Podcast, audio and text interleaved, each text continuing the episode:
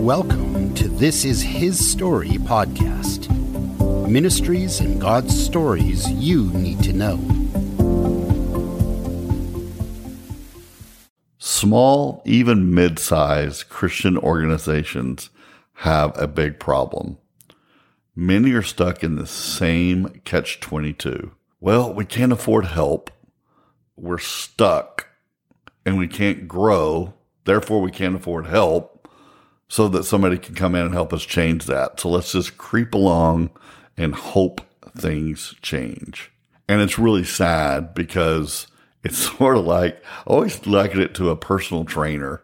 You know, as soon as I get through the Christmas holidays, as soon as I do this, as soon as I do that, then I'm going to call you and get in shape. And the personal trainers over here like, listen, for 99% of all clients, I know what to do to help you lose weight and helped you get in shape. But their clients are the ones who don't want in and they have all the excuses. But personal trainers who work with people over and over and over, they know the formula. They know what it takes. They know how to encourage their client and they just are waiting on the client to say yes and to go all in. But on the other side of it, it's busyness and budget and all the excuses. But the reality is when you set your mind to it, just like weight loss, it'll happen. We need it to click. But I'm going to take the view today of the out of shape person that is judging and trying to figure out what personal trainer to hire. Because let's be honest, for our analogy here, there's a lot of great Christian vendors who are capable and willing to partner with, with organizations and help them over their hurdles and to achieve their goals. And frankly, many Christian leaders and pastors stiff arm and justify in their minds why they don't do business with Christian vendors. Listen, I have heard, and truth be told, I've actually made many of the same excuses myself. But today we're going to look at the reasons Christian nonprofits may or may not want to hire or partner with various digital vendors who want to help them with their ministry reach. You know, from software to marketing to social media to graphic artists to webmasters, digital fundraisers. We're going to look at the good and bad of Christian vendors and ministry leaders and the marriage of doing ministry together.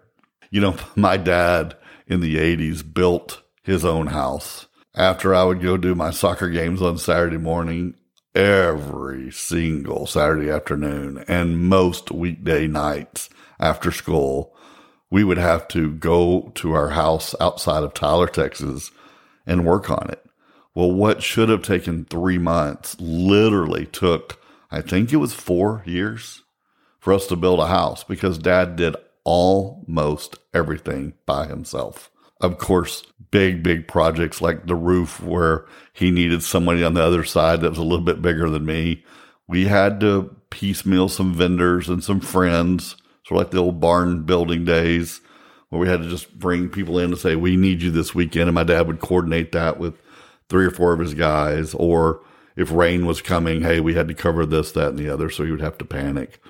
But my dad thought he was saving money by building that house. And I would say, though I love my dad and he did some amazing things in his life, it was probably the worst decision my dad ever made was trying to save money building that house by himself.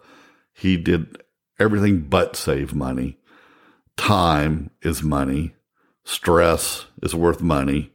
And the interest rates and the way he had to manipulate the loans he actually lost the house in the in the late 80s when the interest rates went sky high and he hadn't locked in and this that and the other we literally lost the house that he worked so hard to build with his own hands i was a teenager and probably too young and dumb and in the middle of my own life to really help my dad through that journey and pain of, of what he must have gone through. But on this side, I look back and just realize, you know, dad you just probably could have paid to build a house and live in it and enjoyed the fruits of the house than labor through just trying to do it yourself and save a buck. And man, I take that analogy into Christian nonprofits that I work with. I've been put off before And then finally, when somebody says, I'm ready, sort of like the, the trainer, when somebody says, I'm ready, and then we get the needle moving and get them new names and new donations, we do all the things that I know they need to do. They look at me and say, Why didn't we call you earlier? And the answer is, Yeah, I know. And here are the reasons that I get. And here are is the feedback and here are the realities. One, and this is very true with Christian organizations, is there's this feeling of like we're doing ministry, we're unique, God has called us, and you guys are vendors. You're just looking for a buck. You're not really on my team. And I would say that mindset of what's a vendor, because with me, I am huge. I literally think of my clients. I don't even like using the word clients. I look at them as ministry partners. I actually choose my partners, meaning I don't say yes to everybody who asks me because I want to be partners. I want to be literal ministry partners. And I don't want it to be a client vendor relationship because that's not what interests me. I want to have passion for who I serve. I want to know they're ethical in their fundraising and who they are. And it's a, it's a team. I really mean that. And so that's sort of the issue is when you see your quote ministry partner as a vendor, well, it's going to change things. But if you see like you're both in this thing together and that you are fulfilling, you know, if an organization feels like a quote unquote vendor is filling a role they can't fill and giving them advice and looking out for them, well, things work much better. Now, you just don't get to jump into a deeper end of a relationship just overnight. I get that. But the goal is to find a ministry partner, not a vendor. And that will really help you when it comes to interviewing and choosing who you do business with. One of the issues is deciding the size of a vendor. Sometimes if a vendor is too big, it creates a problem. And that is a large vendor normally has employees and not all level of employees are built the same. And so you sometimes have the salesman or the owner or whoever, but he's not literally the hands-on person. So you get the work from, you know, pardon the word, but, but an underling, you know, the person that sits in the cube that may not really know you, but they're the ones who create your graphics. They're the ones who create the social media posts or puts together the email or writes what goes on your homepage or email or whatever. And they're just not the same quality of talent as the person at the top. And so the larger the vendor is, the more people you have to rub up against and the different quality of work that comes through. And so it may start out well and it may start out as they say, Hey, we build custom solutions for you. But the reality is over time, those become more cookie cutter and that creates problems, which sort of leads into part number two. And that is the bigger they are, the more expensive they are. So they have to have, they have overhead, they have employees, they have to charge more to delegate the responsibilities of their clients. And the cost is high for cookie cutter solutions. And that can be very, very frustrating. My brother in law is in Hollywood and is in that business. And he and I have talked about what makes people famous and you know, why, how is that person famous? They're not really that great of an actor, but there's really great actors who literally aren't, where are they? They're gone.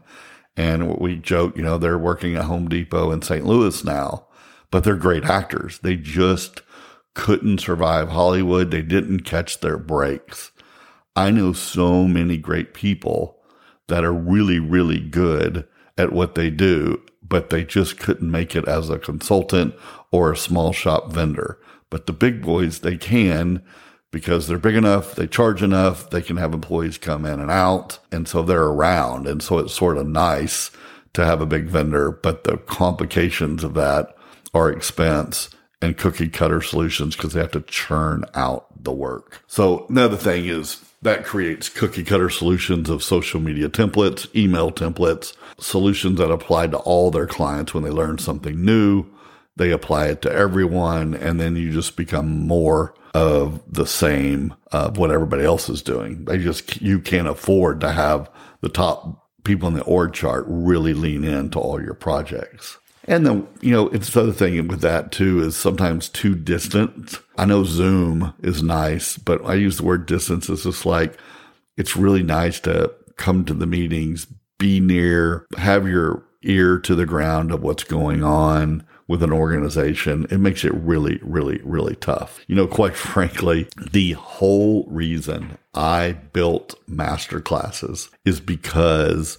I know how busy organizations are and how hard it is to call meetings and get people in a room. So I just thought I'm going to record something that literally can be watched, can be paused, can be replayed.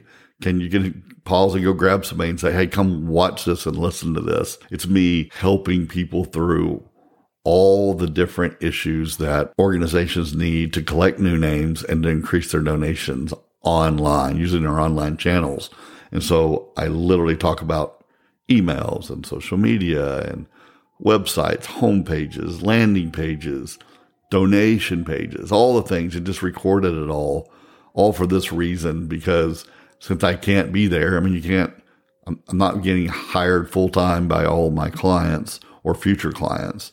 But if they are working on a project like, oh, let's go watch the part about year end, we're coming into year end right now. That's why I do that, just because I think it's so important. Timing is everything. And to let people listen to something when they have the time is is critical, quite frankly. You know, I used to um, work with Convio, which is now Blackbaud, and I was on a panel. Um, it was actually really interesting. I'm going to take a little side trip down memory lane here. But the Lord, I believe, honestly, the Lord put me in that position because at the table were a lot of non Christian nonprofits. I mean, the big boys. So I was in a room and literally the person in head of digital fundraising for Greenpeace is to my left, the American Red Cross to my right, Easter Seals, every giant Planned Parenthood was in the room with me. All the top nonprofits that used Convio slash Blackbaud. And then they wanted to bring in somebody from Christianity, some a faith based nonprofit, and they picked me. So I'm in the room with all the big boys and I'm helping them shape the future of their technology based on the needs of all of you, anybody listening. I was speaking for you. You just didn't know it of how they were building out their, their, the future timeline of their product and its features and what features didn't get used and wouldn't, which ones didn't work. And it was just, boy, it was such a fun time. I literally had a person just come to me and just, they were blown away that I was a Christian because in their mind, a Christian looked and behaved so much differently. And they thought I was kind and non-judgmental. Matter of fact, I was sitting there talking to the head of Planned Parenthood at a dinner party for at least an hour. And, you know, it was finally, you know, three quarters way through the conversation. She asked what I do. And I got to sort of give a, a testimony and, you know, reveal the details because she just wasn't 100% sure. And um, it was just nice to hear her view of Christians get shattered by just actually getting to rub up against somebody. So that was, that was a, a beautiful couple of years of, of interaction, interacting with that group. But I don't even know why in the world I, am comparing these two things other than I really, really, really enjoyed representing and knowing how Christian organizations think and what they need online. And it's a joy of mine. And I just sometimes I get so frustrated of people who just aren't willing to invest in what it takes. It's not, Matter of fact, it's not that I or anybody else is that brilliant. I mean, sure, we have a lot of, a lot of experience. It's just that churches and nonprofits, they don't have time. You're not supposed to be good at everything. You're not. And because you can't carry all your hats, you need help. And there's those of us as personal trainers who have been there and done that. I can look at someone's website oh, you don't even understand this. I can look at somebody's website And within seconds, I can tell you the problem. Oh, that needs to be moved. That's the wrong color. That sentence really needs to be changed. This landing page is not converting. I bet you they don't even know what percentage it's converting at. Like I just start rolling down all the things. And if, if someone just does what it's suggested, they see results. They always do.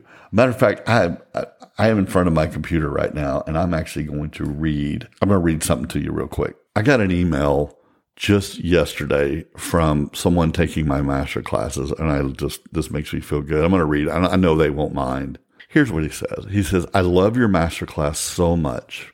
I was planning on finishing it by the end of the year, but then I started working on some of the exercise you give in Lexus in lessons three and four.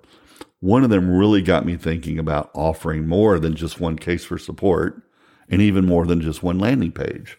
I got so excited and caught up into it that I ended up creating a brand new landing page and six different cases of support for our ministry. This was the middle of December, so I knew I had to launch it ASAP to benefit from year end donations.